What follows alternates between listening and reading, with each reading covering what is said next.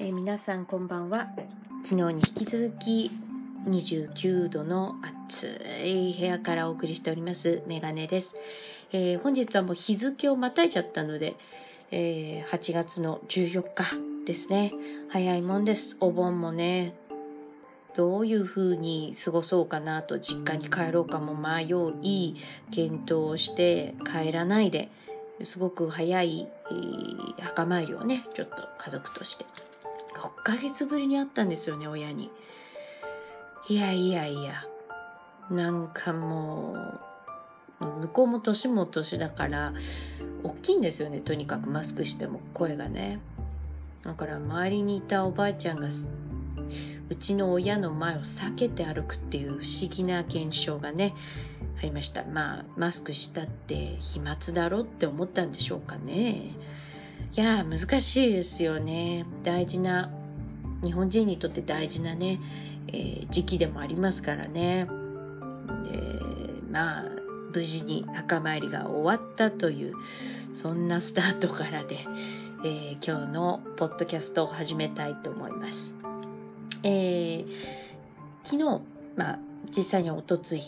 録音したポッドキャスティングを初めて自分で聞いてみたんですけれども2点思ったことがありましたね。まず1点目は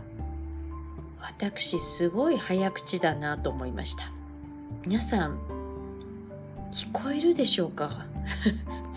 私の話が聞き取りやすいのか憎いのかちょっと気になりますね。それから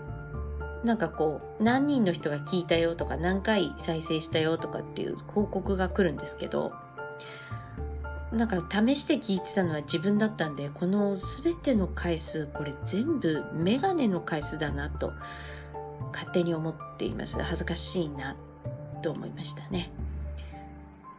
まあそれが2点かなと思います。で自分で思うんですが、まあ、早口だしちょっとこうね素人としてはこうなんかこのこましゃくれた口調でねお話をしていると思われる方もいると思うんですが私はまあ人を仕事柄人前で話すという仕事を20年間ぐらいやっているんですよね。もちろんタイトルね地地域通訳案内士って書いてますけどその通訳案内士というお仕事はまあここ数年で始めたことでしたのでメインではないんですが、ね、そしてこの環境になってしまいましたし今はもちろんガイドをするっていうことはなかなかないんですけどね。ですが20年間やっぱり人前で話すっていうことを行うとああいうこまししゃくれたね口調になっちゃうのかなと思いながら昨日は聞いてましたあと私はねやっぱりラジオっていうものすごく憧れていて小学校の時からこうラジオ番組聞いてえっ、とユーミンとかを聞いたかな？ユーミンとかがすごく好きで小学校の時からモノマネをやっていてまあ似てる曲もあれば似てないものもあるっていう微妙な似てる制度なんですけど あの小学校の34年でユーミンのラジオを聴くって結構なハードルの高さの内容だと思うんですよ。聞いたことある方ご存知かと思うんですがその時はこれは FM ラジオでしたかね。山下達郎さんの後にユーミンのラジオがあって結構こうゴールデンな時間だったんですよ。オールナイトニッポンもやっていたと思うんですけど。で何十年前の話ですよ。もう何十年経つの？もう30年以上経ちますよ。年齢を言っちゃうとね。でその時にユーミンが言ってた言葉が忘れられない今でも忘れられない。でしかも当時理解をしていなかったけどちょっと感動した言葉があって皆さんにこの名言伝えてもいいでしょうかね。あなた自分の恋に恋してるんじゃない？ってこうバスって恋愛相談してる女性の手紙を読んだ後に言っちゃうんですよね。でこれすごいなこの人っと思ってその日を境にもユーミンの CD をね頑張ってお金を貯めて買うようにしましたね。親もちょっと心配してましたね。私家で弾き語りとかやってたんですよ。で、清水美智子さんがすごく好きで憧れてて、あの、あの時まだカセットテープで売ってたりとか、レンタルとかもあったと思うんですけど、私すごく清水美智子さんのあのモノマネのする雰囲気とか、えー、笑っていいともとかもコーナー持ってたし、すごく好きだなと思って。あんなに淡々と自信を持ってできるってすごいですよね。あの、彼女の CD を借りたんですよ、私。で、タイトルが 今思ったらすごいんですけど、幸せの骨頂っていうタイトルだったんですよね。本当はこのポッドキャストのタイトルも幸せの骨頂にしようかなと思ったんですが、まあ、そこまでね、今、大絶賛かっていうと幸せレベル的に言うとなんか複雑な 状況でもあるので、えー、あえてね、よもやま話っていうタイトルに変えましたけども、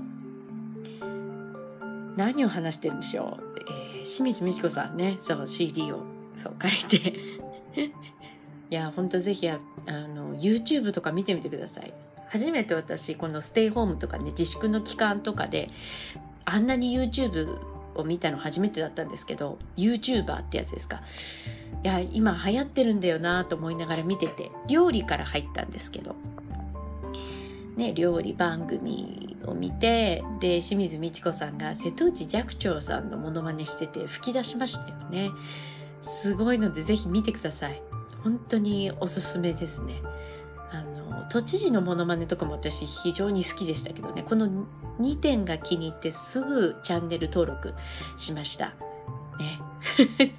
すごいですよね。やっぱり私、YouTuber にはなれないなって思いましたね。すごいなと思います。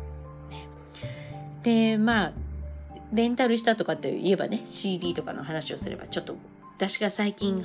すっごいドハマりした曲が1曲あって、それを皆さんにぜひ紹介したいなと思ったんですが、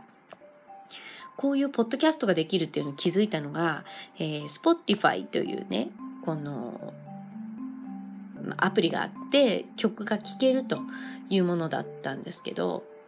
で星野源さんがこれ登録してらっしゃってて。ああすごいなと思って、えー、たくさんここんなに曲聴けちゃうのってね思ったんですけど。すごく好きな曲もあって昔の曲とかちょっと聴きたいなとか。なんか切なくなるじゃないですか彼の。切ない曲ってほんと切ないじゃないですか。あもうそれに浸ってるうちになんかどんどんどんどん曲を聴いていったら自分に酔ってきちゃったんですよね。で最終的にたどり着いた曲が星野源さんの「Ain't Nobody Ain't Nobody Know」っていうタイトルでいいかなこれにたどり着いたんですよ。もうね日本語なのに洋楽を聴いてるようなもうすんごいセクシーな曲なんですよね。メロディーで言うともうもう洋楽みたい。なんかメガネ頑張って歌うとするならば Ain't nobody know? Ain't nobody watching us? さよならさえもみたいな。もうこれ英語で歌ってみたいな。もうドキュンバキュン来ちゃうような曲だったんですよ。でも暑かったしメガネ何をし始めたかっていうともう自分に酔っちゃいましてでもお酒あんまり飲めないんですよだからアイスコーヒー、まあ、氷で割ってかなりもうオン・ザ・ロックみたいな気分になって机のデスクランプだけつけてその画像を YouTube ですごいじっと見るみたいな。でそんな酔っていくうちにもう朝になってて朝4時とかになっててもうそっから目がギンギンで眠れないんですね。どうしようと思ったけども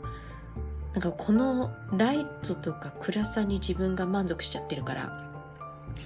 やばいなと思って面白いなと思って写真撮ってみたんですよその写真を。で後から見たらその写真斜めってんですよね。相当生きって写真撮っちゃってるから今見たらねちょっと恥ずかしいなと思いましたね。今日一体何の話のポッドキャストなんでしょう？タイトル何をつけようかな？迷いましたね。じゃあタイトルは Ain't Nobody Know にしましょう。誰も知らない自分が生きった話っていうね皆さんお後がよろしいようで ではまた次回お会いしましょう。えー、メガネでございました。さようなら。